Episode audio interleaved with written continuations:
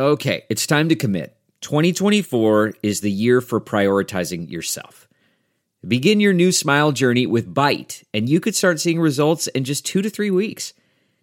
Just order your at-home impression kit today for only $14.95 at Byte.com. Byte clear liners are doctor-directed and delivered to your door. Treatment costs thousands less than braces, plus they offer financing options, accept eligible insurance, and you could pay with your HSA, FSA. Get 80% off your impression kit when you use code WONDERY at Byte.com. That's Byte.com. Start your confidence journey today with Byte.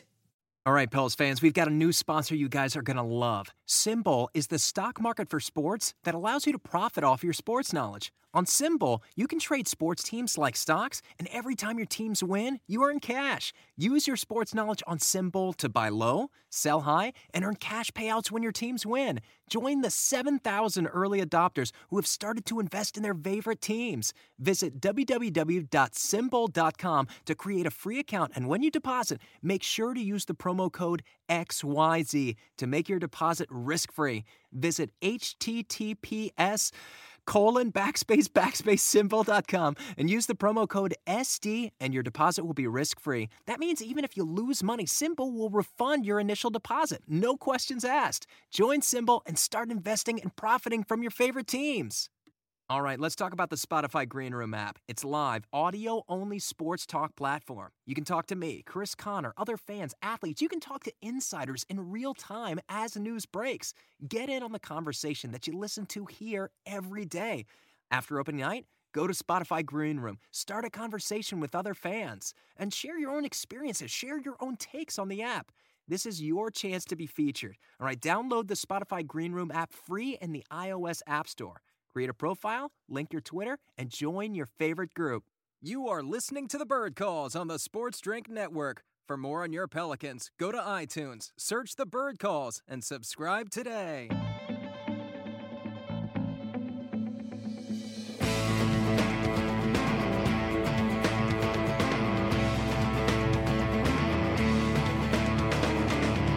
Ladies and gentlemen, welcome to another edition of The Bird Calls. Joining me as usual, Kevin Barrios and our editor-in-chief, Oleh Kosel. But also joining us tonight, the host of Late Night on Twitter, his Spaces, our man Chris Connor. Chris, welcome, man. How are you doing? I feel pretty good. There hasn't been any big news that's dropped recently, has it? I don't know. Damaging articles or anything. Oh. Zach Lowe. I just listened to Zach Lowe's podcast, Chris. He said the season's basically over for the Pelicans. 12 games in. Well, some people said it was over, like no games in. One person said it was over last year. And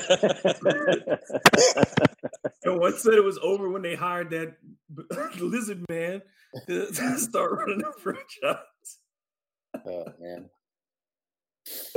All right, we're getting off to a good start. I wonder what Eyes Wide Shut party he's at tonight.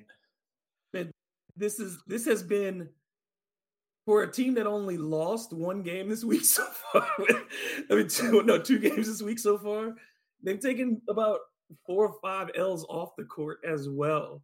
And we are back in a place, quite honestly, fellas, where the Pelicans are once again a laughing stock.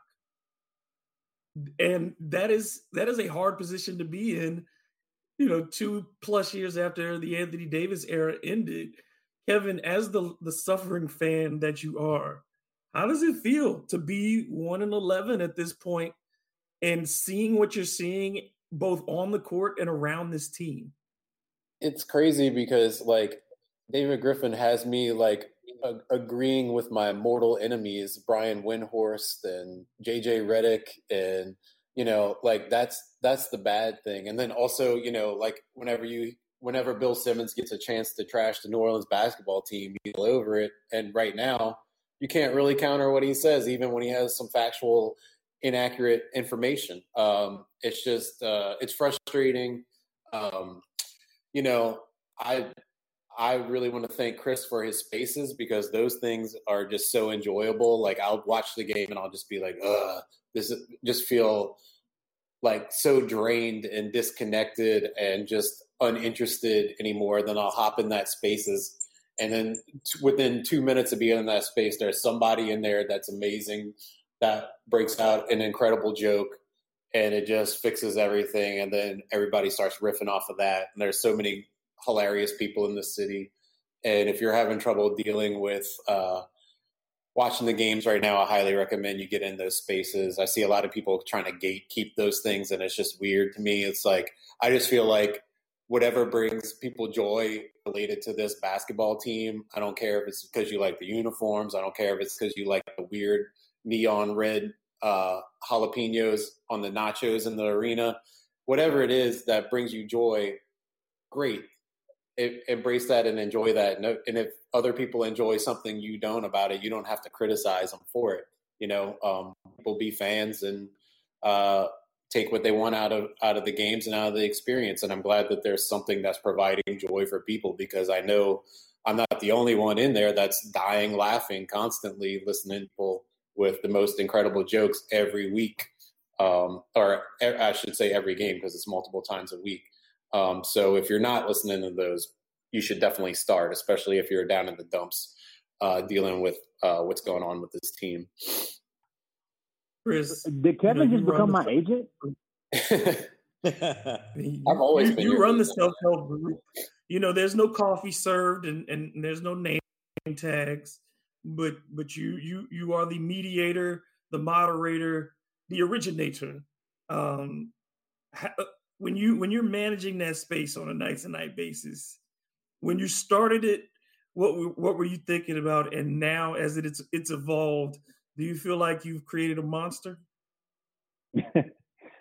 So, I mean, the original thought, I mean, I've seen other people. I mean, I wasn't the first person. I won't be the last to kind of run these things. Right. I jumping in a lot of the spaces that, my guy Vinay and, Maple, as you guys know, they were doing a lot over the postseason. There was some inspiration there. There's even some Laker guys. I can't think of the names right now, but they do one after every game. And even Shamit and Andrew did a couple last year. But, for me, it was more so just the thought of like, I felt like just, we needed something else. I mean, I thought that the city, the team needed something else. I mean, when you watch people tweet about the Pelicans, even people that are in a city, it's just a lot of times it's very pessimistic. And I understand, like, I mean, it's hard. It's hard not to be in a lot of cases or situations. I mean, my thought process was, from the first one I did, was that like people need therapy. And I don't know if I knew how serious, it was when I thought that or when I said that, but it's clearly what it is for a lot of people. And I think more than anything, it's helping the engagement. I mean, there's no reason in hell for a 1-11 team to have a spaces or a platform available live to where 300 people are in it. It's a monster to me right now. I can't tell you why it's as positive or why it's as connected as it is. But my goal was just to give people something to laugh about, crack jokes, have a good time. It may not be everybody's cup of tea. It may not, we talk in ways that may not be, some people are uncomfortable with. I can't really do much about that, because that's the type of energy and environment that I like and that I wanted.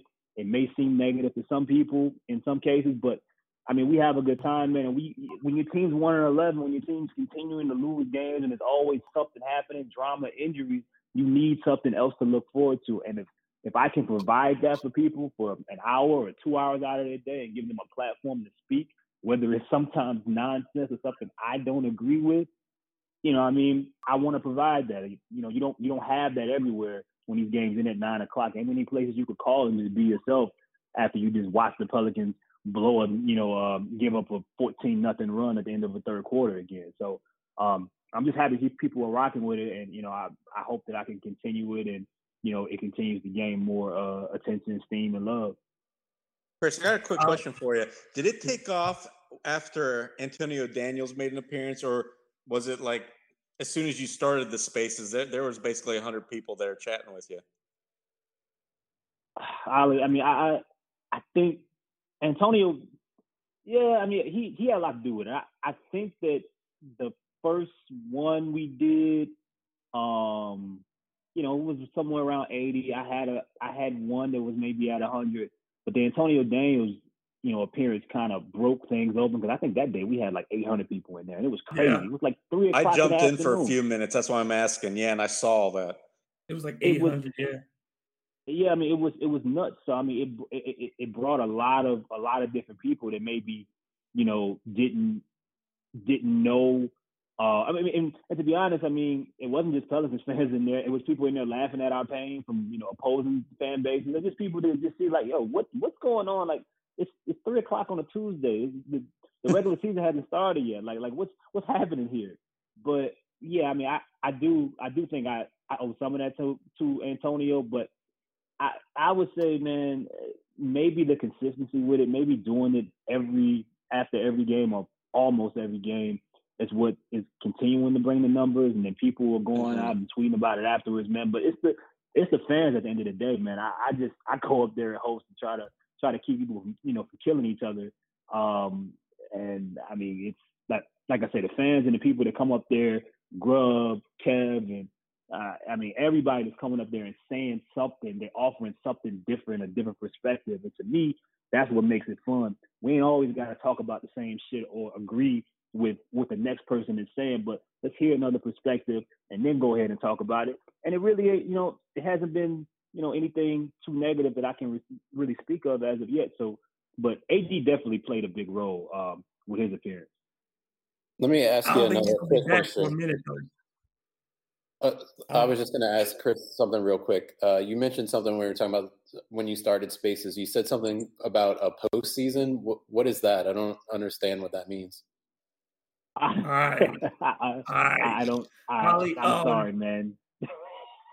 Oleh, we have to do this from a different way, because you and I have to get into the specifics every game. We have to get into the details, and we don't get to have our first reaction be visceral. Like everyone else, but it is, it's visceral during the game. It's hard to write the stories over and over again when you're here in this place. And we've been here before. When you're in this place where losing is just the constant, it becomes difficult to do your job. How much of a struggle has it been to be impartial and not be too negative, but also at the same time, be completely honest about what it is that you're seeing. It's probably been the most trying season so far, and I'm hoping it changes, but yeah, it has changed the way I just live day to day. I used to like going on Twitter a lot more. I used to actually interact a lot more, but each losing season, each kind of disappointment has kind of dragged me down a little bit further. COVID really changed things, but now this season, boy, we all had expectations of nothing mind-blowing, right? I know most of us, including I know Grubb, we didn't even see, probably a 500 season, but you felt play-in tournament. You felt there was enough reason for excitement, and it wasn't just one or two players. And for us to suddenly find us here and just to be going down this ladder, I've started so many articles where I wanted to write something big and positive about Brandon Ingram. Got 700 words in. Then, of course, he has his injury. I just started writing something on Josh Hart. Then he got thrown out of yesterday's game. So as you guys know, I like to look from a more positive angle because amid all this misery, otherwise I would just quit. I would literally probably stop watching even games, let alone I would definitely stop writing. But it's been tough. It's been tough to talk to you once a week and others on radio shows, because it's almost the same damn topic. At least it's been for the last almost month now, right? And I don't even know where to go from there, because you look up and down. Where do you find your source of optimism? Is it in the front office? No, it's been here now for almost 2.5 years or whatever. And there's been no positive signs of establishing a culture of sustainable success. You look at the coaches. Oh, I'm in love with Willie Green, but if you count the last couple of years, well, you've got your fingers crossed, right? Well, he looks like the real deal. You hope he is. And it's all positive up front. But I could have said the same thing about, Stan Van Gundy when he started his tenure. I know not everybody was on board. And you just go down the list with the players. right? We all have these dreams of Zion being the guy that's going to potentially lead New Orleans to a championship. Now we're talking about, does this guy even care enough to get himself into shape, right? Do we think, how much do we believe his family is going to be running interference all the time? And then it, just like I said, go down the list of players. Almost every game now, I feel like there's 6 or 7 guys that Willie Green is forced to play, but he's not getting anything positive out of them. So, right, where are the positives? And I just look, and it's just disappointing. And really, it culminated in last night's loss. The Pelicans, I was feeling good. They were up 38-31, or was it 39? Yeah, 39-31, I believe. Kira Lewis had a breakaway dunk.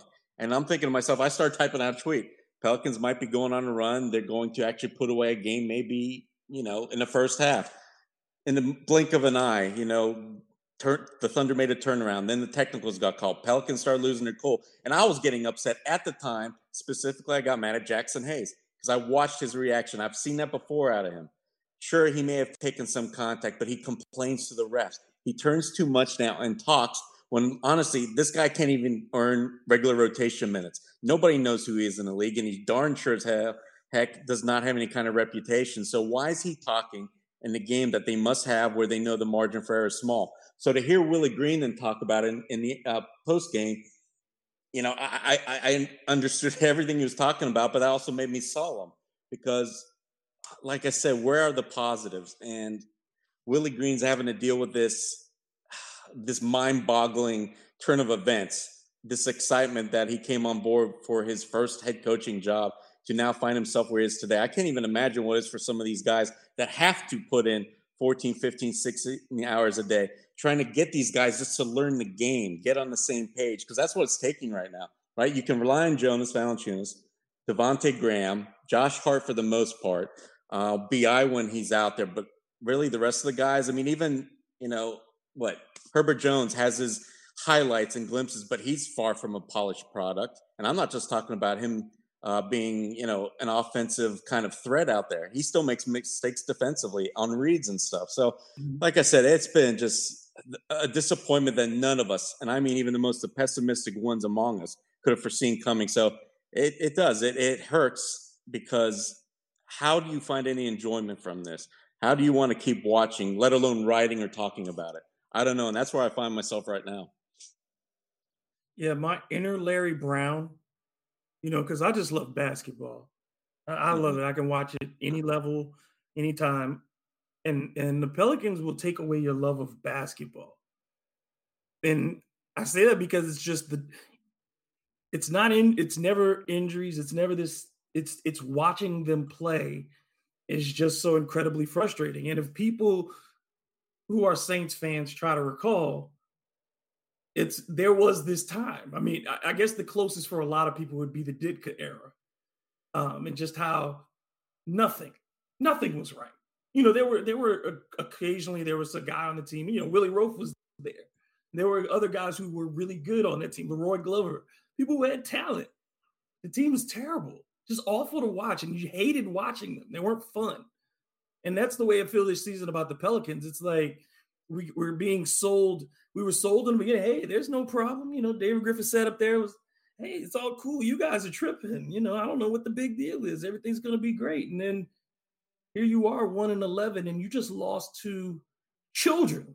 Your team is young, but these are kids, 19, 20, you know, Shai Gilgeous-Alexander is their leader, and he's only 1 year older than his cousin.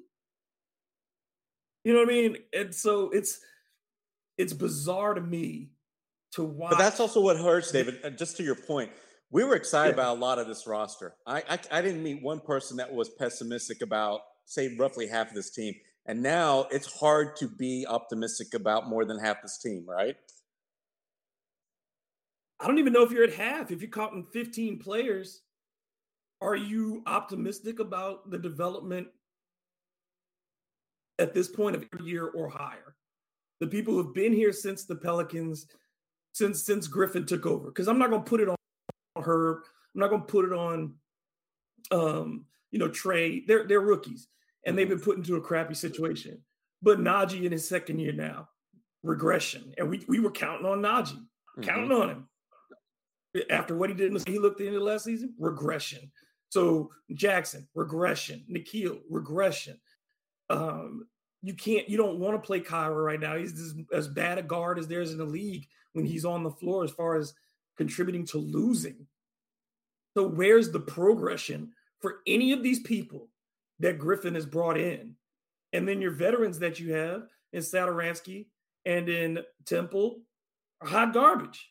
They don't help you at all. You got one thing right, and that's Valanciunas this offseason.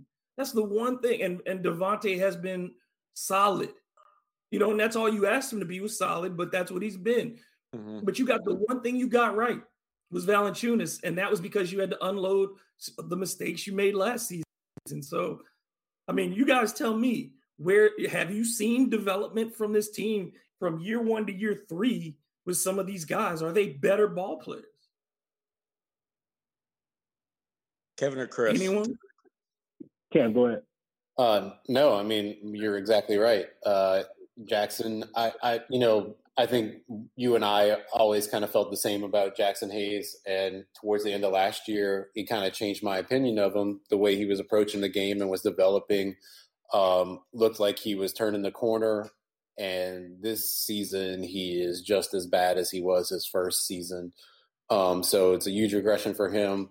Nickeil, he's always going to fight through screens. He's always going to contribute little things here and there that are a positive, but offensively, until last night, he's really been a nightmare. And, I'm one of his biggest fans. So, I still have faith in him because I see the tools that he has. He can finish with both hands. He's got a decent handle. He's good at getting to the rim, but he hasn't been playing the way you want him to play. And then the shot has just been completely gone. Kira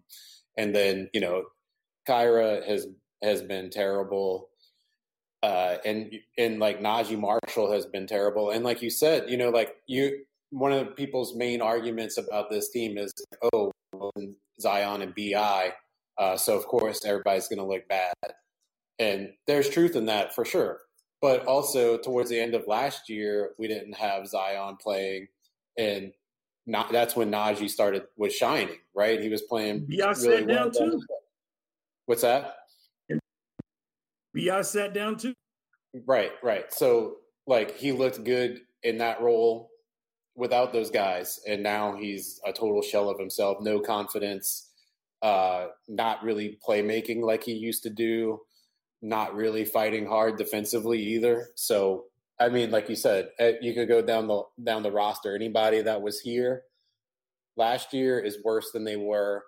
Anybody that was brought in outside of Valanciunas is worse than they were last year, because even Devontae Graham is looking worse than he was last year in Charlotte. Now, obviously, it's a role change. It's getting used to new people.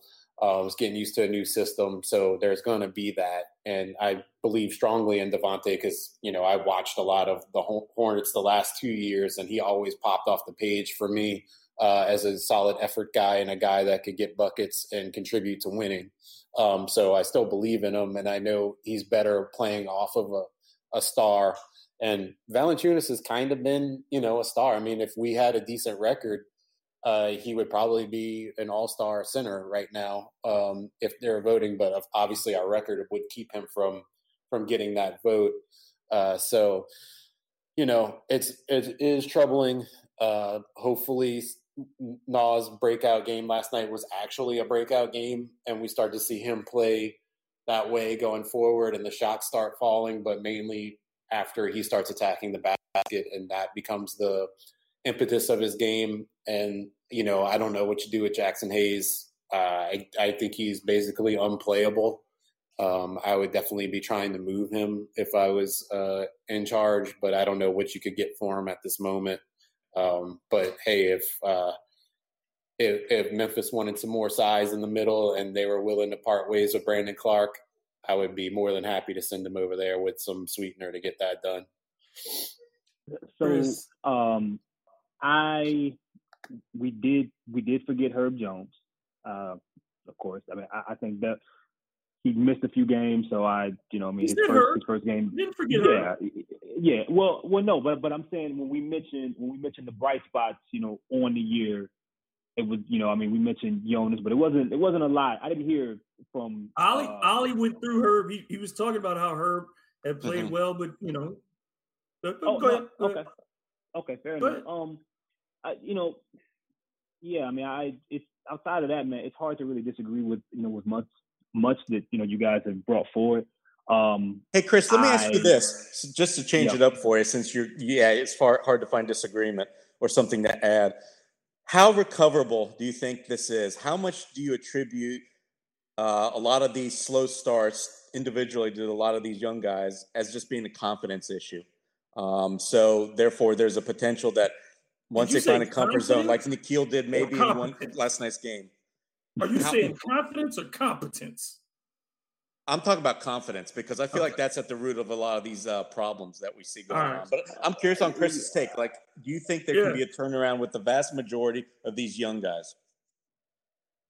I mean, it's tough, man. Like, you know, on one end, I look at it and I agree with some people that say, yo, you don't have Zion, you don't have Brandon.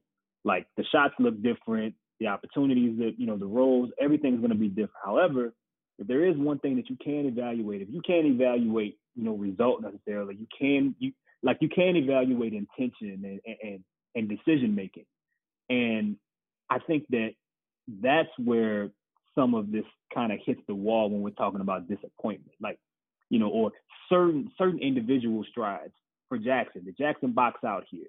Did Jackson grab a rebound here? Did he put together, you know, multiple plays where he just looked like he knew what he was doing? You know, did he have a back-to-back sequence offensively or you know, or defensively where, you know, you can see, all right, he's putting something together. It's the overall consistency, right? Like Kira has one game where he plays well, and then he has two back-to-back ones where he goes 1-for-7 and 1-for-8. And it's like, damn, it's like, you know, what can you really hang your hat on?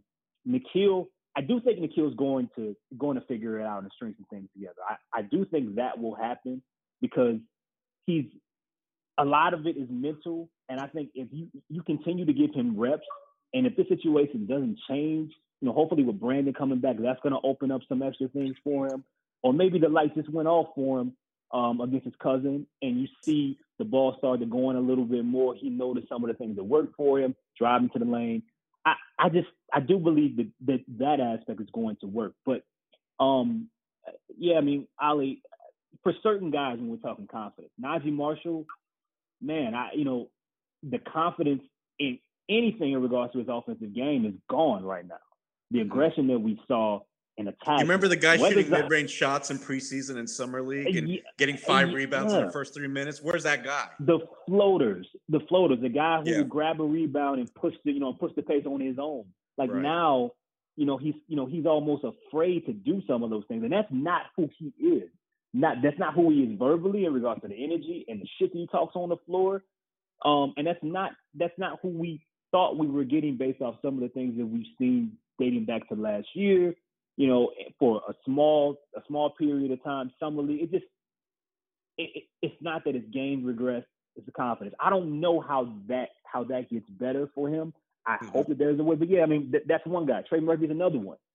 Right now, I mean, he goes to a spot, you know, in the preseason and summer league, where he's getting shots, getting opportunities, he's feeling himself, he's able to do multiple things on the floor, and now all those shots are 10 times more difficult, and he can't find a way to contribute consistently, you know, to where he's feeling like, all right, I know what I'm doing, and yo, by the way, bro, you're a rookie. You know what I'm saying? So I mean, for certain guys, yeah, I mean, Jackson off and on, playing this game, not playing this game. The only person, if we're talking confidence, and you know, with the people that we've mentioned so far, that I think will be okay, that I think can turn it around per se, is Nickeil. And I mean, Brandon will return.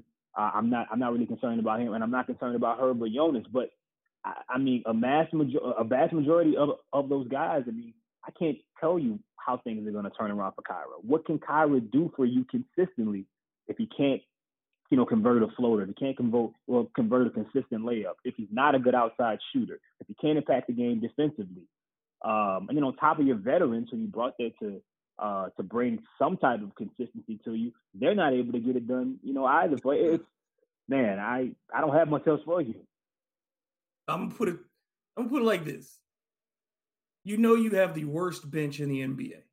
The Pelicans have the worst bench in the NBA. And you were counting on everything being right with your starting unit. You're counting on Devontae starting with Nickeil, with Brandon, with Zion, with Jonas, and everything's supposed to fall behind that.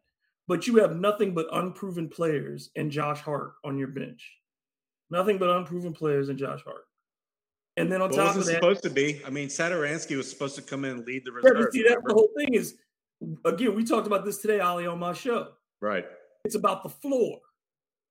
The floor for this team is incredibly low.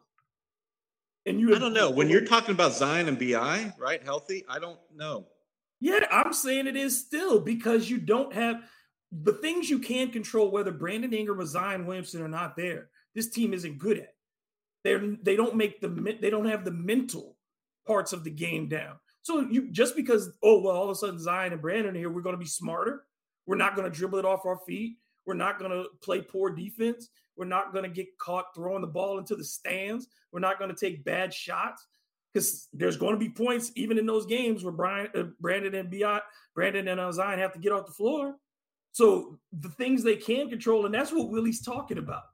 It's not. It's competing is not just the effort. It's how are you engaged mentally, and on a night-to-night basis, when you know you have you are undersupplied in talent. You cannot be undersupplied in intellect and execution. And every night against teams that they should be more than just competitive with. You're talking about if Nickeil doesn't make a layup at the end, 5 straight double-digit losses and 7 of your 11 are by double digits.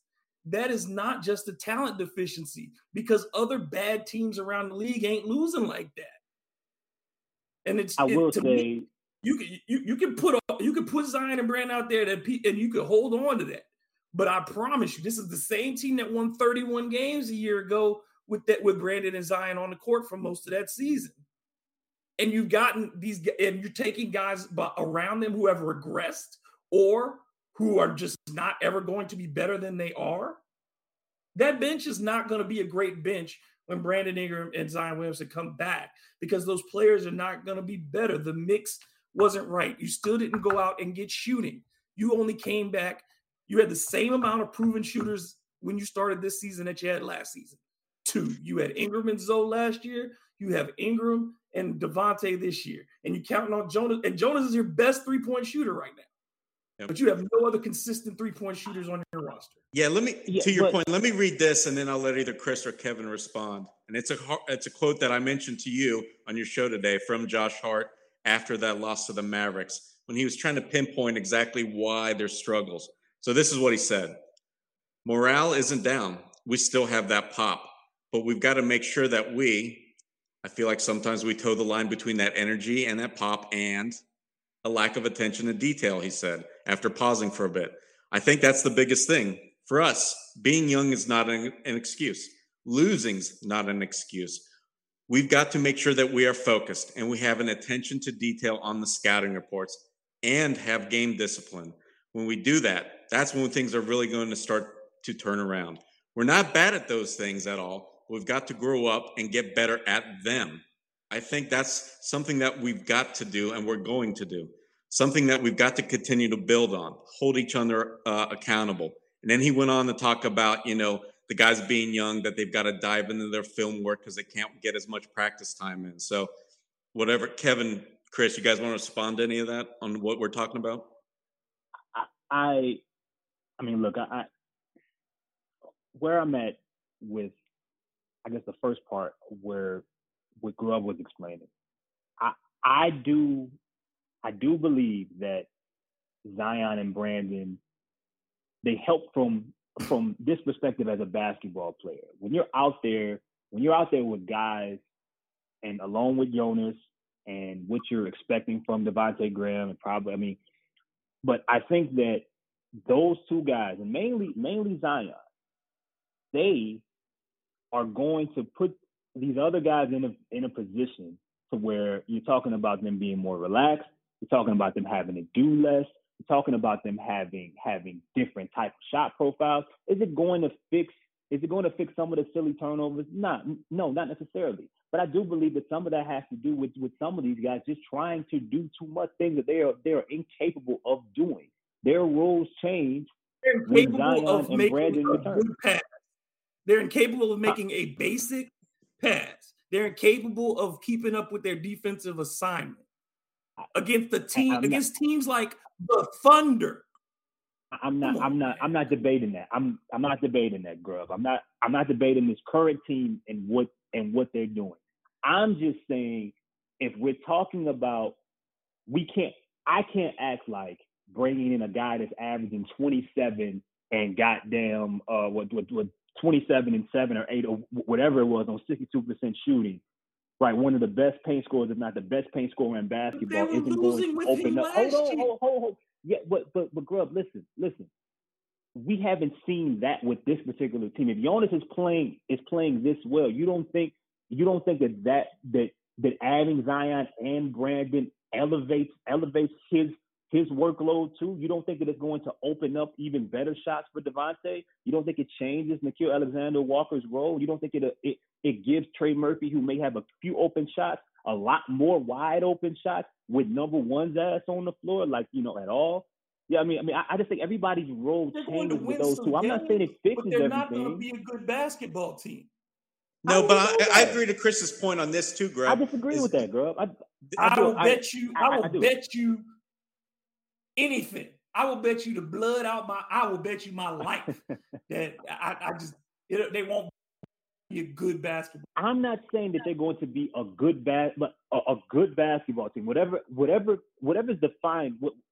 Whatever we use to define that. But what I am saying is some of these guys are going to play better just off of it. You play basketball, Grubb. You know what it's like to play with scrubs and play with really good dudes and how it changes. You've been a role player and you've been a spot when you had the ball. You can't make scrubs into not scrubs. And some of those dudes are scrubs for whatever reason. I think David honestly disagree. I think focus changes. I think confidence levels affect your ability to focus. Right. Where have you seen this with a team? Y'all be writing these fantasies about basketball teams, and that stuff doesn't happen in reality. Tell me where you've ever seen it. Explain. Show me the team that happened with a group this young, with a group this unaccomplished. Tell me where it happened. Show me where it happened, because otherwise it feels like y'all just dealing in a fantasy. No, I don't think that's the case, man. Didn't Nickeil in the small vacuum that we've seen, right? That's right around the amount of games that he played this year. The games that he played with Zion for heavy minutes, didn't Nickeil play pretty damn well for the most part? I mean, are we acting like that doesn't what was the record in those games, Chris? Yes. I understand but we're talking about the basketball players as well, right? You said that some of these guys aren't going to get better. No, Hayes. You said some of these guys aren't going to be better basketball players. Billy Hernan Gomez can't even get on the court right now. So I ain't talking about Billy.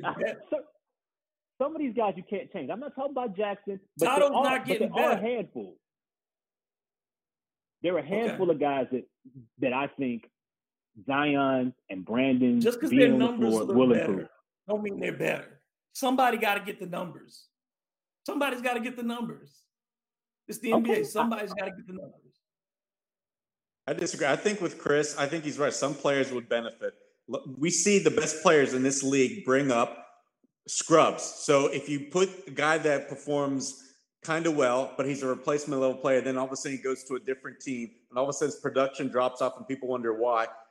That's the effect, I think, of having a guy like we think Zion will be, and certain times Brandon. We've seen it with LeBron, Michael Jordan. I've watched David. Think of all the times you've watched the Knicks or whatever some of your favorite teams were, and then think about the role players and when they go elsewhere. Anthony Mason, was he ever anywhere as good as he was with the Knicks? Yeah, he made an All-Star team with Charlotte, and he made 1 or 2 years. Huh?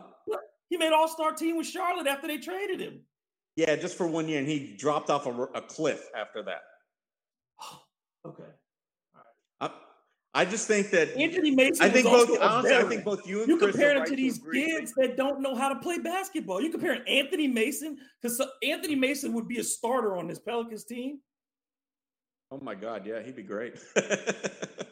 So that's not a fair comparison because you wouldn't start any of the dudes on that bench.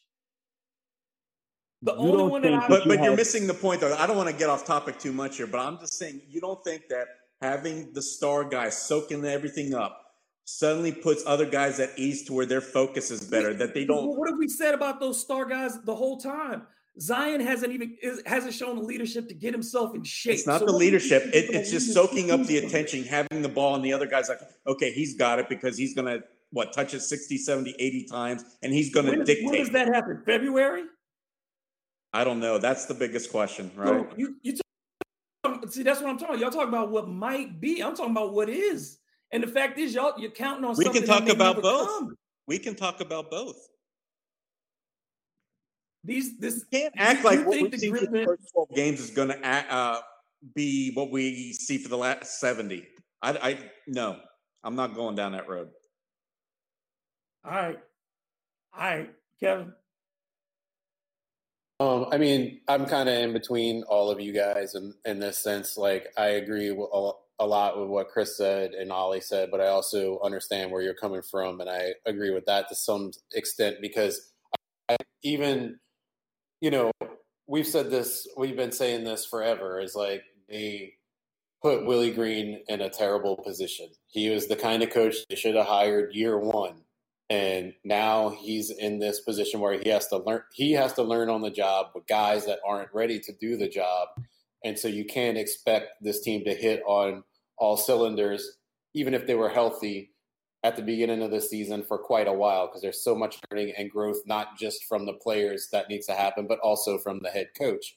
And then now you take Zion and Ingram out of the picture and it becomes much worse. But, one thing, if you put Zion and Ingram back in the picture, then that's two of, as you would say, scrub guys that don't have to play anymore because you have these two guys in that rotation. So now you have better basketball players on the court to begin with. And I agree in the sense that they draw so much attention that it makes everybody else's job easier. Other guys don't have to press as hard to make plays. When all else fails, get the ball into one of those guys and let them go ISO and get a bucket, and it makes everybody's job easier. I still think we're probably around a 500 team if they had perfect health through the entire season, which we know you can't count on, especially in the COVID era, because I'm probably going to have to miss games because of COVID protocols. Then, of course, injuries are a constant issue with this team for its history. It's a bad situation, and I feel really bad for Willie Green, but I do think this team will look a lot better, a lot more competent if those two guys come in and get to play together for extended amounts of time. And also allows you to stagger so that you always have two, or at least one, but often two of and Valanciunas on the court at all times. So you have three caliber level players available. You have two of those on the court at all times, which will totally elevate everything else that happens. Now, how bad are those guys around them? Right now, they look really bad. We've seen flashes from some of them in previous years that make you think that they could be better once things change, or once they get more comfortable, or once they have more safety valves and those two healthy guys coming back, sure. But it's no guarantee. This team has always struggled with low IQ basketball players forever, it seems like, since Chris Paul left. And it appears we have a lot of those guys on the roster still. So without changing that, I don't think you're going to see a drastic improvement. I think there's still moves to be made. Now, who's going to be allowed to make those moves? Who should be allowed to make those moves are questions that we got to look at going forward. I think at least the game should become more enjoyable, even if it doesn't translate to winning once those guys come back. And for a season that is basically lost already, that's really all you can ask for, or to at least be fun to watch them again.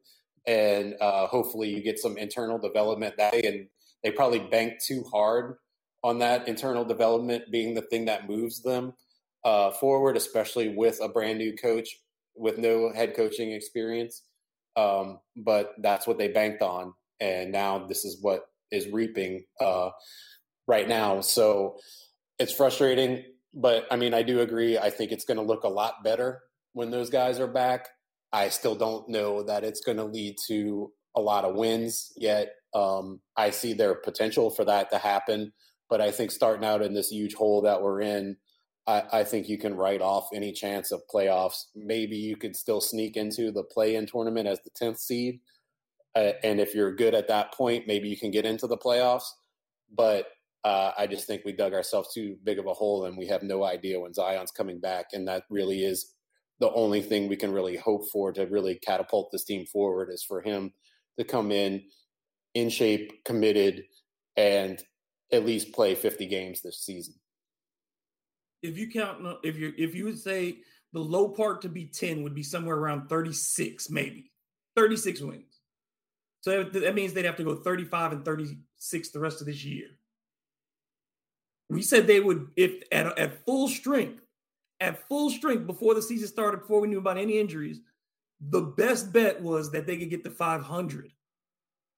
So if they're never, and that's the thing this season now, is they're never going to be at full strength, because there's no way Zion will get to peak shape at any point of this season. If he doesn't play until December, is he going to be all? You don't get in shape in January, February playing games. So if he's under those restrictions and minutes, he may not be playing 30 plus minutes a night until February or late January. And by then, where is this team? And we've already talked, we've just seen Brandon Ingram miss 2 weeks with his hip contusion, which is about what it would take. But again, you can't trust anything. And my thing is, it's not as much on the players as it's about the fit. They don't fit the roles. It doesn't matter. People are not going to slide back into their natural fits, because there aren't enough people who fit in those places. You've got just because you have a guy who plays that position doesn't mean he should be there. And you built this team on a fragile premise that everything with our starters goes right and all of our young people grow up at the same time. And no team has ever had that happen. Griff bet on a bad premise, and he put it all on a table with a shaky leg. And I'm sorry, it'll look better. They'll score more. It'll be a best. Is the defense going to get better when Zion comes back? Is the offense? I mean, is he going to be a stopper? And it could change things for Jonas Valanciunas, absolutely, because now his touches are going to look different. So yeah, then he's got to readjust to what Zion is doing, because the places where he occupies right now, he may not occupy those when Zion comes back. He's never played with Zion, not 1 minute.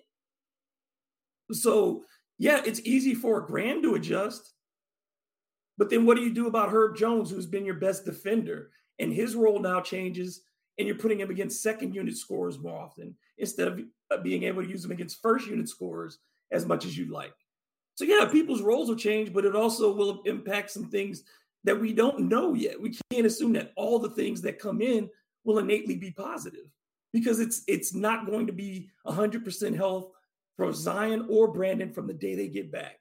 Both of them will be nicked up and trying to get in shape the rest, or trying to deal with an injury, because Brandon will get hurt again. And so you're lucky if you get 50 games out of Zion, you're lucky.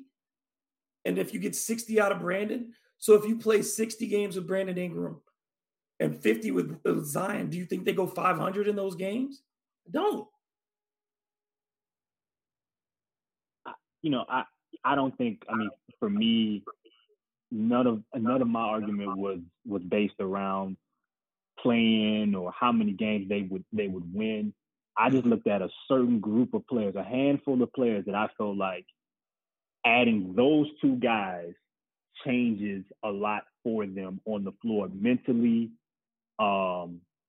Changes it just makes the game easier for them. That's my thought.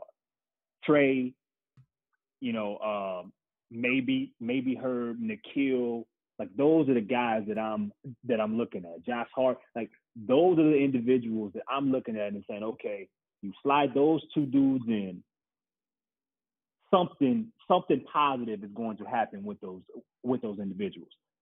You also slide them in, and a few guys that we're seeing right now don't touch the floor at all, which could be a positive in itself. You know, so that's the mindset that I'm coming from. You know what I mean? Trey Murphy's shots are going to be different when number 1 and 14 are out there. You know what I'm saying? Like that's the perspective that I'm coming from with it. Does that mean that they're going to go out there and win a bunch of games and go on these winning streaks that we haven't seen enough from in the franchise history? No, not necessarily. But does it make some of these guys look more competent and consistent? Since that's what we were kind of battling with earlier, I think it does, and I think it will personally. But you know, that's just how I see it. Yeah, but here's the thing: when's Zion going to be back, as David originally said? So really, it's Brandon Ingram, and what can you get from the guys that are struggling right now? And that's what Willie Green's got to figure out. And I'm not confident he's going to be able to. You know, and you had Brandon playing 37 plus minutes before he got hurt. He was 37 minutes every night. And you don't have a legitimate three to play behind him. So when he comes back, he's going to be pushing 38, 40 minutes some nights off that hip. Well, yeah. See, that's what I'm like. No argument there. I don't blame the players as much as I blame how this team was put together. There were guys that needed to move on. When you got Trey, I think you needed to get somebody else up off that bench and get some more the veterans that you went and got. Again, to me, the ultimate thing about the Pelicans is not the potential that guys have. There are a lot of guys on this team with potential. But when you have all these guys with potential, you are guaranteeing that none of them will reach it. Because no team in the NBA can devote the type of time and resources to develop 6 guys. And none of these guys are mature enough to do it all on their own in the summer. So you don't see the kind of Kobe work ethic. You don't see the kind of Giannis. We're going to compare most guys to that. But somebody on this team has to show that kind of tenacity who's a star-level player. And you've not seen it out of any of them. Even what you saw out of Brandon, he looked better and more competent and more efficient as a scorer. But did you still see an imprint defensively? Did you still see an imprint? I saw a huge improvement from the last few years. Right? I mean, didn't we see that? And what about Jonas Valanciunas? I think his work ethic and his demeanor. I love Jonas. I've not said anything negative about Jonas. But I'm just giving you positives on why I think the situation could improve. Not would, could. Because I feel like there's certain things that are on this team that weren't there last year. They had the benefit of health last year. They're not going to have that this year. I think we've established that pretty good. But I think there's a certain vibe, even with Devontae. There's a certain... It's just different, right? You move Bledsoe automatically, Steven Adams, who doesn't give you much, and, of course, Lonzo's, you know, up and down roller coaster. I feel like that eventually is going to somehow, you know, transpire to where now with this current group, things are going to be better once Zion, even though he won't be 100%, but he'll be out there. You know, I think Zion at 75% can still get you great numbers and lead you to wins. B.I., yeah, he's going to be banged up, but guess what, David? B.I.'s been banged up his first 2 years an awful lot. Remember how much we talked about his knees one year, right? It bothered him. And yeah, his numbers dipped a little bit, but he's still contributing. But now that he cares on defense, that's what I'm saying. I'm not burying this team yet. I can't do it. As of today, all three of you guys, Ali, what would be your then, just if you had today to adjust your wins, how many games this team win? Oh, you know, that's impossible because you got to get Brandon Ingram back. Number one, give me a 10 game window between what and what. I mean, I would say in 2 weeks' time, if Brandon can stay on the court, these guys start developing a little bit of that chemistry because the second unit, my God, they're a dumpster fire. They've got to get somebody firing, giving them something, whether it's Kira, Satoransky, Nickeil being a little more consistent, but they got to get something. And I think they should. I just don't see that all these guys are going to hover around 30% field goal percentages, right? So I don't know. I'm thinking about 2 weeks' time. If they can start playing 4 and 6 type of every 2 weeks, right? Every 10 game allotments, then, you know, I can see that chance for improvement, but it's going to, of course, take BI being out there healthy. Devontae still giving you what he's been giving you, especially with Valanciunas, right? So you're going to, yeah, it's putting an awful lot of eggs in one basket, but I think, I don't know. There's a chance. Chris, how many? Give me a 10-game window. Dog, Your best guess. I mean, whew. Nobody's gonna crucify you. I think, man. I mean, you probably just because I don't know, and I can't even tell you if Zion's gonna play a game this year because the timeline continues to be pushed back. I believe he's gonna step on the floor, but do we get to a spot to where they just say, "Fuck it, no," like let's hold him out. Let's not risk it. We're 2 and 48. I mean, I'm exaggerating here, but. I will say that I think when Brandon was out there, I mean, it's clearly the games were a little bit more competitive. They had opportunities. Hawks game, for example, Kings game, to make a run back. Games, man, they hurt. Yeah, I mean, and then in the game without Brandon, you see them fight all the way back to get it to within one or within two, and you went through the RJ Barrett experience. So I think it's enough fight there. The players are telling you, it's the same thing. And I think that they're going to stand with Willie enough. If Brandon's out there, you may be a 30-win team, maybe somewhere in there. And I mean, that's my best guess. Zion is what elevates them, beyond that, closer to a 500 or better team. He's that important and makes that much of a difference in my eyes, whether he's in shape, 75%, or not. I think he's that much of a X factor that the teams have to deal with, even if it's just offensively, So I'd say somewhere in that 30 win mark. They're gonna fight enough. They're not gonna quit on Willie. I mean, I just don't believe that they are. Kevin? Yeah, I mean, I'm gonna say that they're gonna be a 29 win team, and the 10 game swing would be 24 to 34 wins, I would say. I think 34 is their ceiling. And my big concern is when Zion comes back, is the hole going to be so deep and his relationship going to be so strained with David Griffin and the front office that he's not going to give a shit? And so you're counting on this paint monster to come in and solve things. But if he's not committed, if he feels like the season's a waste already, if he's disgruntled with the front office, which it already seems like he is, how much effort is he really going to put out? And how long will it take us to ramp him up into playing shape? And when, and like you said, when is he even coming back? We have no idea. So I'm more pessimistic than I've ever been this season. And I think, 29 seems about right. 29, 30. Right at that line seems about right to me, because I was considering them being right around 500. Not expecting full health, but just in a normal situation where we start the season where everybody's healthy. I think some people are going to miss time here and there, and now we know Zion's out indefinitely, and we still don't even know when Brandon's coming back, because it keeps looking like he was supposed to come back 3 games ago. And he's still not back yet. So we'll see how it stretches out. And without some major turnaround, without some major shuffling of the decks, or, somebody getting a miracle health cure, then I think it's a pretty bleak look in the win column. I'm just hoping we get to have some fun basketball again at some point.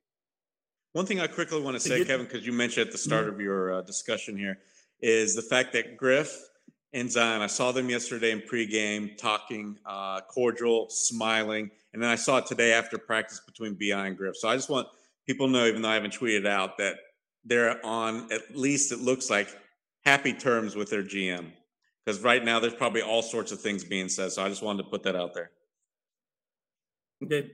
Mathematically, to get to 29, they got to go 28 and 42 the rest of the way. So, what was that again, David? I missed it.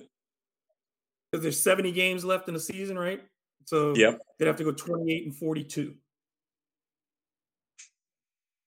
Lord, please let that at least be doable. Lord, please, I'm begging. I mean, yeah. I've never been so thirsty for a 31 team. Yeah, like, that's the thing. Man. People like Shamit are arguing. What's the point of that then, right? So yeah, that's the what I was leading up to is okay. Let's say they get to 30 wins. Let's say that happens. Is that enough to save David Griffin's job, Kevin?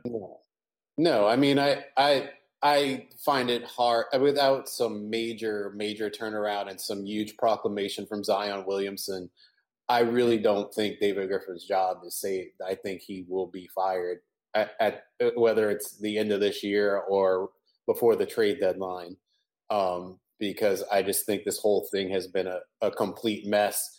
And, you know, you can look at all the moves, break down all the moves. I think the coaching thing is enough. You know, you fire a coach every year. You set this franchise back years because of that.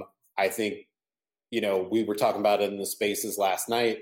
Shamit brought up, like, rebuilds. And, Grubb, you always talk about this, how David Griffin started on third base with all the assets he has. Now you look at the other teams that were sort of doing the similar kind of rebuilds, like that. They have more assets now than we had, or than we have right now, and we don't really have much to show for it. So that's frustrating. And then the other thing is just that, you know, the most important thing is that relationship with Zion Williamson, and it's good to hear what Oleh has said about that. But, you know, that's in front of media, so we know what it's really like when they're apart from each other or when they're together outside of the eyes of the media. And I'm sure both of them sort of have an agreement to make it look like everything's happy-go-lucky for both their reputations when they're in front of the eyes of the media. Not to really project, but, you know, we know that there's unhappiness there in that situation. That's not something we're fabricating here. And from the beginning, that whole relationship was mishandled. You know, Griffin, like, probably gave up too much leeway to start out. He didn't manage that relationship. He wasn't stern enough from the beginning. So then once they start to take an inch, obviously they start to take a yard. And then now you're in 2 years losing. You have the most promising young prospect that there is in the league, you know, that's still on his rookie deal. And everybody wants it. And there's nothing really to tie him here. You know, when he was in Cleveland and LeBron James came back, he didn't like that because, you know, he wanted to build organically and he didn't want to be told what to do by a superstar or have a superstar dictate what he's doing. And now he's having that again with Zion Williamson, who is a guy who hasn't really been able to stay on the floor. And you haven't been winning, and that guy doesn't have an emotional tie to the city because he wasn't born here. So managing that relationship is the biggest thing. And if there's fracture there, if there's any hints of fracture with all the other stuff that is also out there, all the bad drafting, all of the bad team building, all of the coaching stuff, all of the losing press conferences, the Lonzo trade so badly, all of those things, you know, I just don't see how he recovers, especially I think Shamit also said this in those spaces is that, you know, the people that are involved, Gail Benson's inner circle and the Mickey Loomis, all of those guys, any negative Dennis Lausche, they don't want to be negative. They don't want to be viewed as a laughingstock. They went through that with the Saints. They established themselves as a premier franchise in this, and they don't know that for the other franchise that's in the building, that it's, again, that there's a joke of a franchise and it's an embarrassment. And I'm sure, you know, Gail Benson doesn't want her name in Bill Simmons' mouth anymore or things like that. And all of that is building up, and all of these reports coming out fighting with Alvin Gentry, who we know Gail Benson had a good relationship with, all of those kind of things just spell doom for David Griffin, and I think it's more of a matter of when than if. Chris, are we looking at a lame duck winter because it does impact this team that if Griffin is empowered to make moves at the trade deadline, if he's not going to be here next year, do you expect the organization is, if he's not fired at that time, if they don't make moves, do you take that as a, would you take that as a symbol or a sign that he's not coming back? I mean, they did it. It's what they did to Dell Demps, during that time, they, let him finish out the year. They made their decision right around that Anthony Davis trade request and, pretty much blocked him from making any moves that could, that could help or hurt the team's future. And they wanted to let the next guy, that came and make it, make those moves. Now, this situation is interesting because one of the things that I keep hearing is that if Griffin is let go, they would keep, a lot of people that we, that some of us are fond of that are in the organization, in the front office now, they would keep them. Maybe someone gets elevated or they just wipe out the president, of basketball operations title completely. And you see Langdon, being the guy and Swin and so on and so forth. But so that part I'm interested in, maybe it's a situation where it doesn't get out about Griffin's future. They still make moves, but Langdon's the one that's really, that's pretty much making them. But yeah, man, I don't, the Gentry thing is incredible. And I'm kind of interested that we didn't talk about that really at all. I mean, Gentry won in the clothesline Griffin. That wasn't in the article, but me knowing Gentry the way that I do, especially after a game, or as you guys know, I could expect that his choice words weren't of the PG-13 variety. But another season where this team doesn't end up making something happen. They don't sniff a play-in. Zion's future continues to be up in the air. Brandon Ingram, your second guy in charge, putting too much on his shoulders. The guys that were kept, the rookies that were supposed to make jumps, if they don't make jumps, which so far we haven't seen consistent leaps or anything close to it. And then, you put your coach Willie Green in a real tough situation. No one saying anything positive about the organization. It's constant, shitting on New Orleans in any case that you can. If people aren't showing up for the game, on top of that, it's just how can you move forward with Griff? I mean, this was supposed to be the year where things shifted. We talked about it. We've been talking about this almost since, the end of year one, mid-part year one. Like year three was supposed to be the point for players, people in the front office, where everything turned up for them. They made a leap as a team, as individuals. Injury or not, I can't foresee if this team has another bad season, they're somewhere in the lottery, in a position where they can't, I don't even know. I mean, even if you end up with a top five pick, do you want to have to draft another guy to develop after everything that we've talked about with this team going forward? I mean, it just seems like a large consumption of errors to trust in Griffin's hands to have to find a way to fix when so far he hasn't shown the ability to do it enough to put together a competent basketball team, whether tragedy strikes or not. So I don't know, man. I mean, I think more than anything, even if the morale of the team is right, if people inside the organization and on the roster, if they are messing with him, and we're seeing, just guys that are disconnected from him from that perspective, on top of the whole fan base team. I mean, we're finally at a spot where almost everybody I talk to on the spaces, outside of one guy, maybe two, had negative things to say about Griffin. It's the first time for me that I've seen that. I don't know how you put him in a situation where he's allowed to do much of anything going forward. I don't know when they pull the plug, but yeah, man, something drastically, like Kev said, would have to change for me to see a situation where he returns. You gotta make something move really soon to kind of clean up the mess however you can. I mean, if he was handed it, especially from what you guys mentioned about him basically being on third base with everything that was given or put forward for this team from an asset and a personnel perspective. Oleh, you know, you've heard versions of the Alvin Gentry story. I think the main thing, however it happened, whatever the exchange was, I think ultimately this is about, again, it goes to Griffin's perception within and outside the organization, his credibility. And I think those things have been damaged with the fan base beyond repair. I think they've been damaged around the league beyond repair.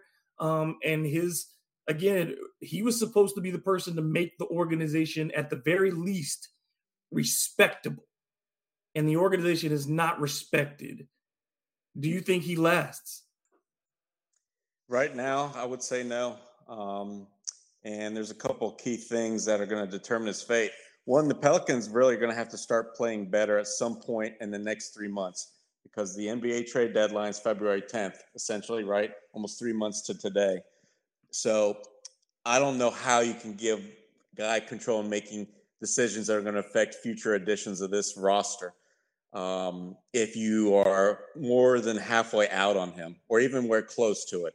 So that's going to be very determinative on how and when these Pelicans start playing better. If they don't, then it's clear he's definitely done. At some point, the results matter, and the way they've been trending downwards, and you've got Zion, and you've had all this hope, and you just throw everything in that Kevin mentioned earlier. You just put it all on the plate. You know, you should explore going elsewhere. Even the most ardent fans can't defend him anymore. So I think that's pretty clear and cut and dried. But you're right, it's the professionalism. That's the number two thing for me that gets me. You know, biggest thing that they've talked about besides having some sustainable success, organic, all this and that, is the fact that everybody's been wanting to build a culture here, right? Pelicans have always been this ugly stepchild to the Saints. Well, Griffin was supposed to change that. Gail Benson opened up her pocketbooks. And yet you keep hearing all these stories about the way Griff has had, you know, some relationships go really south. You know, JJ Redick last year. But that, you know, a lot of us kind of understood because we know who kind of JJ is, right? He's one of these players who feels a little bit more entitled than he should, especially considering he's not a star. But Alvin, he's not. He is the most likable, most easy to get along guy there probably is in the entire NBA. So for Alvin to be upset, and David, you know how many times we talked to Alvin, and he was always open and upfront about everything. So for Alvin to say and do what he did, and I've heard pretty much that what Jake Fisher wrote on Bleacher Report is pretty darn accurate in terms of there being kind of that, at least that animosity. I had heard about it when, by the way, when the Kings were here in town, and I heard, because I didn't get a chance to talk to Alvin, but I know some people that did, and he wasn't happy at all with Griff. He's held kind of a grudge about the way he was thrown out of here and stuff. And it's completely understandable. But for Alvin to have it, you know how serious their relationship went south. And that's a non-starter. That should be a non-starter for Gail Benson, Mickey Loomis. Because if you're going to establish any kind of culture, if you don't have that type of presence at the top, you know, being able to get along with everybody, being cordial, being professional and all this and that, then what are you doing? That you're fighting yourself on trying to turn yourself into a winning franchise. So, yeah, like I said, the odds aren't good. And I'm pretty sure I know where your answer is, Greg, but go ahead and let us know. Yeah, I mean, I don't see how he can surpass, you know, I think he's lame duck now. And I think you're right. My bet would be that they would promote from within because they like Willie, and you wouldn't want to take the chance of somebody coming in and saying, that's not the coach I want. I want to move him on. When you could have one, I think they're very afraid of making the Monty Williams mistake twice, of having a very capable young coach and not sticking with him long enough to get that and bear fruit. And the fact that you're also paying two other coaches still some money. So, well, you're not paying Alvin anymore, but you're still paying Stan some money. But I don't think Gail wants to go through that again. And I think you're right. Ultimately, this is going to become about the results, number one, because if in 3 years from having the number one pick, and not just any number one pick, having the generational number one pick, and he's available for less than a third of the games potentially that he could have played in those seasons, and your average season is like 30 and 40 or 30 and 50. That's just not what you were supposed to yield from this. That's just not what you were supposed to be today. And there's no excuse for it. You can't talk about injuries. You can't talk about all those things, because for every one of those, there's a team around this league that I could say, well, what about them? And I think if you have to ask those questions to David Griffin today, all he's going to tell you are more things that just sound right, but aren't. And I think that's the biggest problem, is who could trust him? You cannot send him back to the fan base again and say, I've got it this time, trust me, because they don't believe it. There's no way in that locker room that they haven't read this stuff and heard this stuff. And these are young guys. So young guys are more prone to think that this shit is funny. And that's the part for me, is like, I don't know how you can have control of the organization. This ain't Pat Riley walking down to Heat practice and everybody going, oh shit, Pat's here. We got, act right. Griff, I think players know. Players know when somebody's not long to be here. And I think that's another thing for this team to overcome too, is because I think a lot of them know that for sure this group will not come back as it's constructed next season, because whomever is here knows that they're going to have to win immediately and they have to go. And I think that's going to be a big part of how the season plays out too, because guys start going for numbers so that before they get out. And we'll see what happens with that. I don't think Willie will allow it as much as you might think, but everybody's different. And there are going to be guys who do just give up on the season at some point. And that's what losing team, it happens on every losing team. There's going to be guys who give up. And I think ultimately that falls on David Griffin. He set this whole thing up to fail. Last thing before we go, I mean, just end on this. They got back-to-back this weekend. Tomorrow, Nets. Saturday, the Grizz, right? Mm-hmm. That is Grizz? Yeah. So two teams, Nets 8-3 right now, Grizz 6-4. Do you see wins in either of those games? Chris, we'll start with you.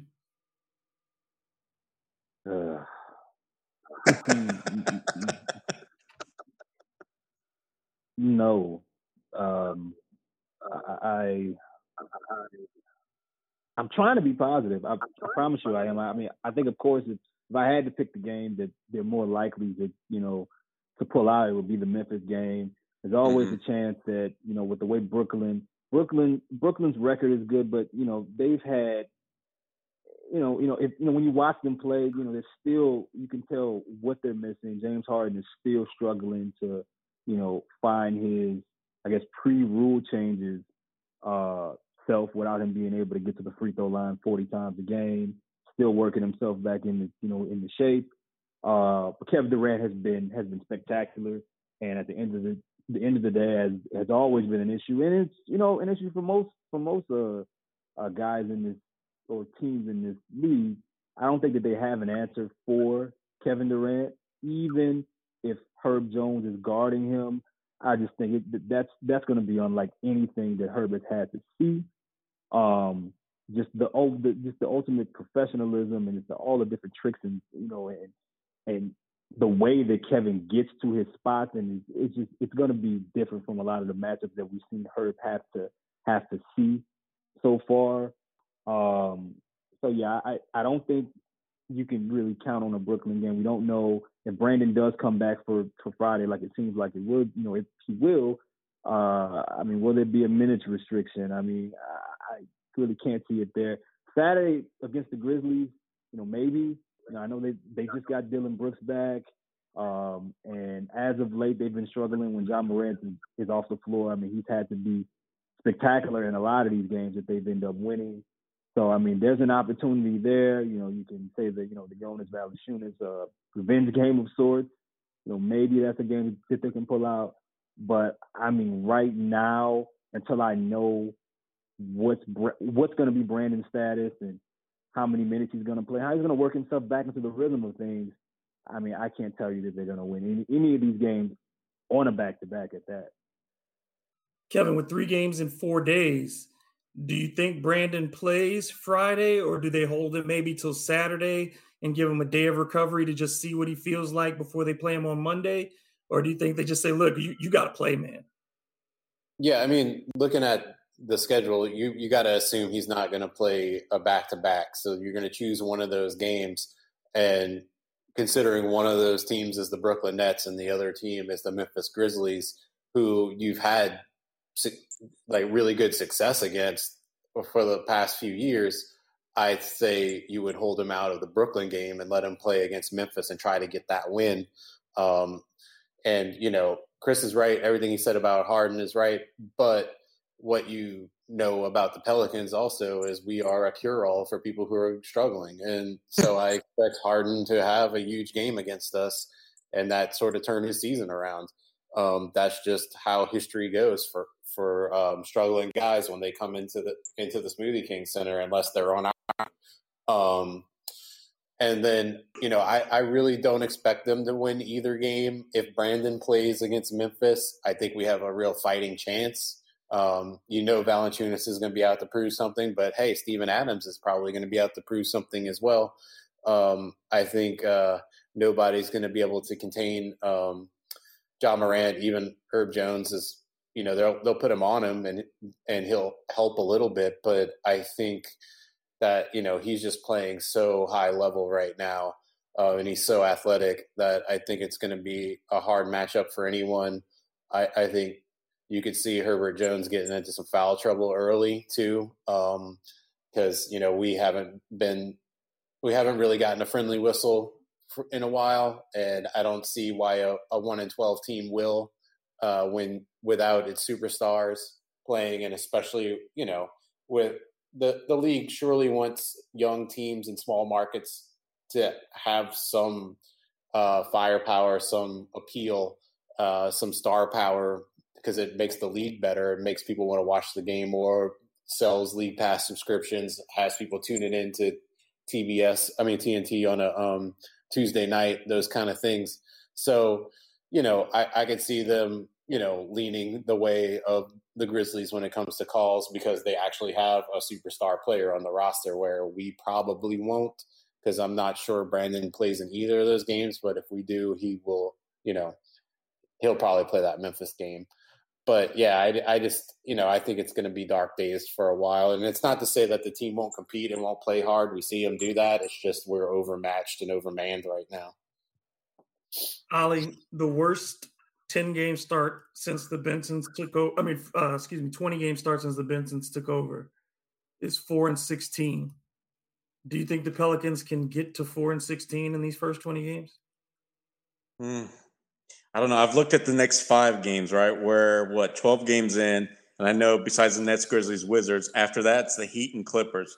I know the Clippers aren't taking anybody by storm, but I've watched. They're Paul George is right now. What's that? The Clippers have won 4 in a row. Oh, have they? Okay, see, I didn't even know that. But I just know that Paul George has been one of the top 5 players easy in the NBA. So you've got Durant, right, coming up. Then you got Paul George around the corner. And the Pelicans, as Kevin said, are some magical elixir for guys struggling. So I don't know if they don't get that win against the Grizzlies, then there's no chance. But you almost have to think, well, in the next 5 games, they got to get at least a couple, right? Because there's only a few more chances after that. So Pacers are coming up and the Timberwolves after them. But look, they've got to get to those games, and they can't go 0-5 here. They've got to get at least a couple wins. And I don't know where they're going to come from. I'm totally with Chris. I can see maybe them eking out that win against the Grizz.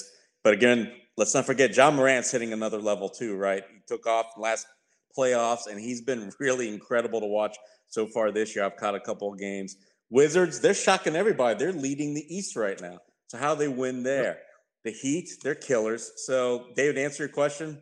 No, I honestly don't see them at least bettering 4-16. Maybe they'll tie, but chances are I'd put my money on 3-17. And that's just rough, man. That's crazy. Rough. Yeah, that's terrible.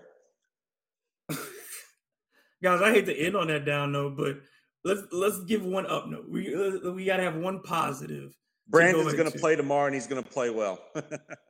All right, that's Ollie's positive. He's calling Brandon Ingram playing tomorrow and playing well.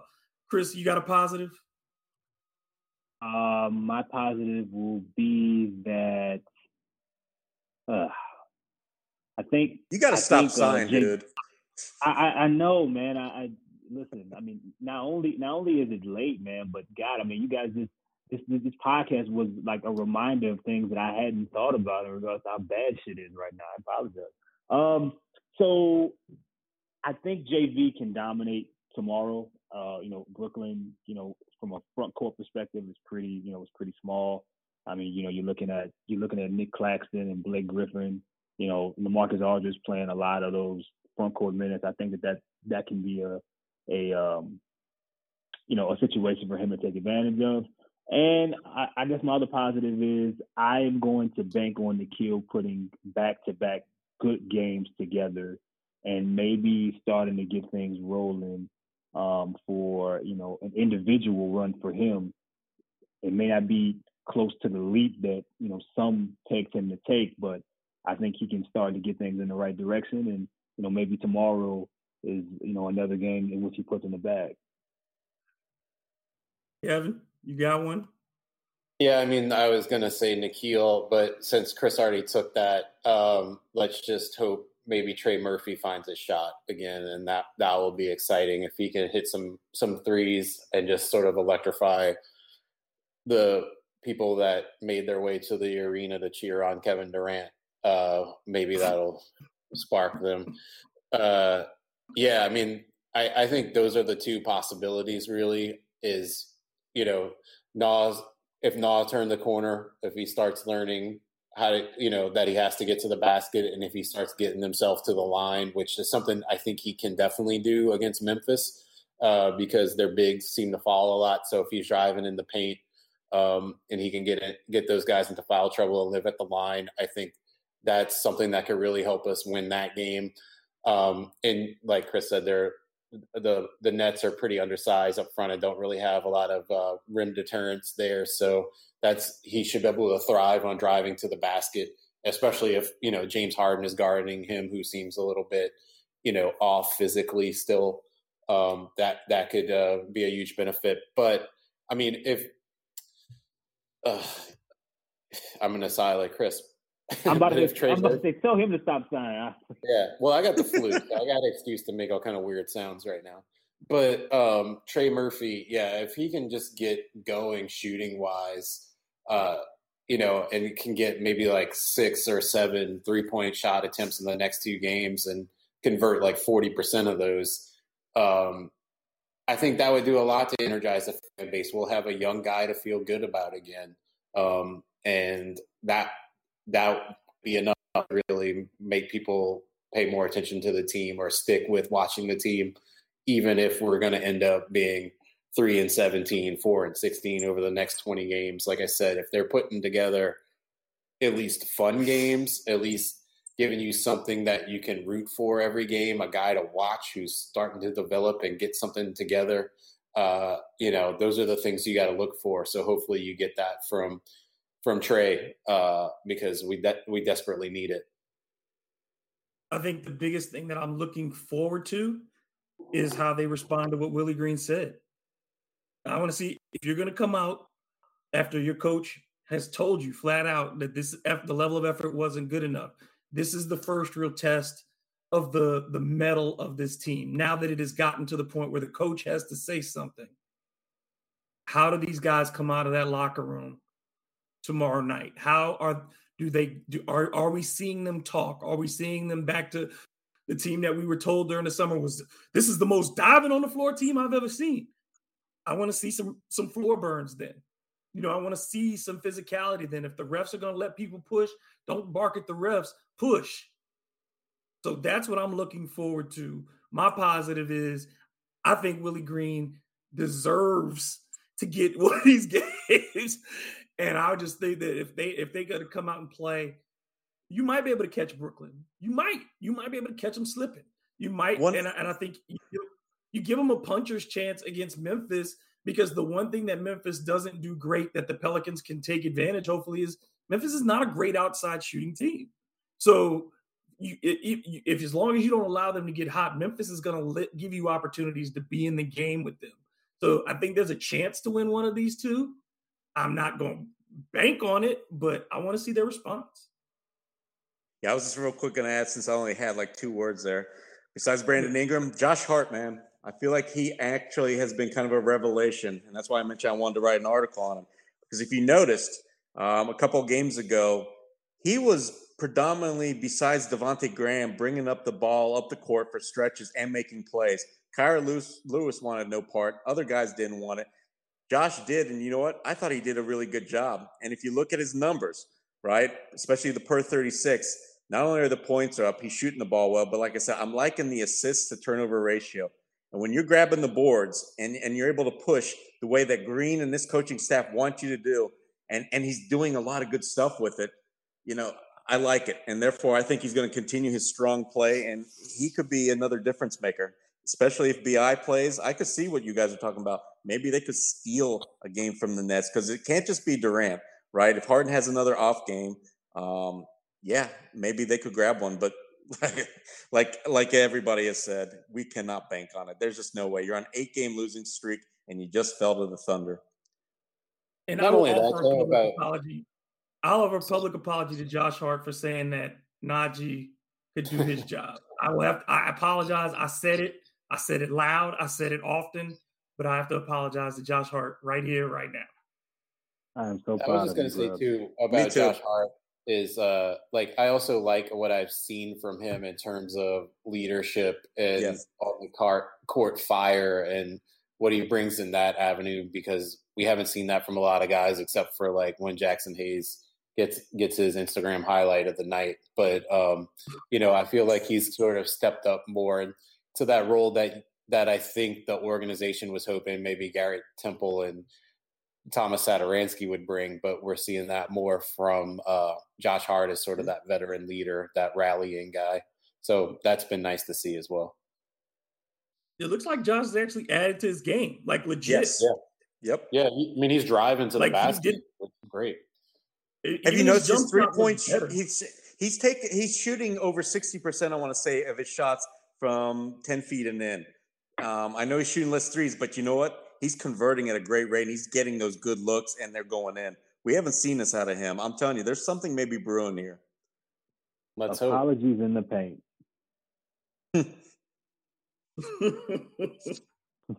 All right, fellas, we've done enough.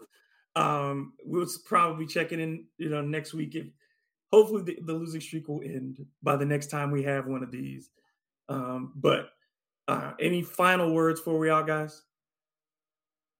Please get us a win, Pelicans. I don't want us to come close to that 13-game losing streak, man. No way. Remember how rough that was. That was bad. I would say if we have any – Sorry, go ahead, Grub. What were you saying? No, I was saying we aren't that far from 13. We're in spitting distance. I was just going to say if we have any I doubt we still do, but if we have any QAnon listeners here, I guess we could start a let's go Griffin chant, right? We can do that. All right, that picture that Oleh had of him sitting alone in the arena was awesome. And he was just sitting so far away from any people that no one could throw something at him. But all right, no, it's not that he was always talking pregame to everybody, and that was just weird to see. That early in pregame for him to be sitting that far up alone. I'd never seen that before. That was odd. No, I'm just messing with him. But I hope one day I do get to sit down with David Griffin. That would be hilarious. But I doubt it will ever happen. Ever. Or at least I heard there's a show that has a claymation fight to the death with you two. I know that would be funny. Like, you know, if they bring back Celebrity Deathmatch. DG versus DG. I'll bet Grubb would be swayed and he would like David. No way. No way. Like, I mean, we've been around that guy. There's no way. I don't know. One-on-one, I bet you Griff could work his magic even on Grubb. No. He is not Jim Jones. He is not Charles Manson. I mean, I've been in front of him. I've looked in his eyes. Yeah. No, that ain't Prince. You know what I mean? You don't get lost in Griffith. No, it didn't work for me. No. He's not the Bob Long. Can't get this draw. All right. Chris, you got anything, bud? Chris, save us. I think ending any type of podcast with me thinking about Grubb and Griffin looking into each other's eyes It's good enough for me. Yeah. All right, dude. Until the next time, for Kevin Barrios, for Chris Connor, for Oleh Kosel, I am David Grubb, and this has been The Bird Calls. In the words of our esteemed friend Preston Ellis, let's go, Pel. Let's go, Griffin.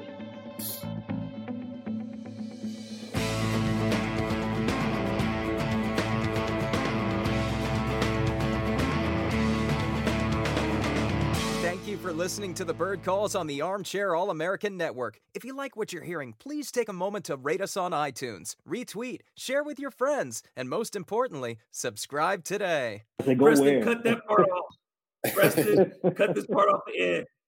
Don't let that go. Press that.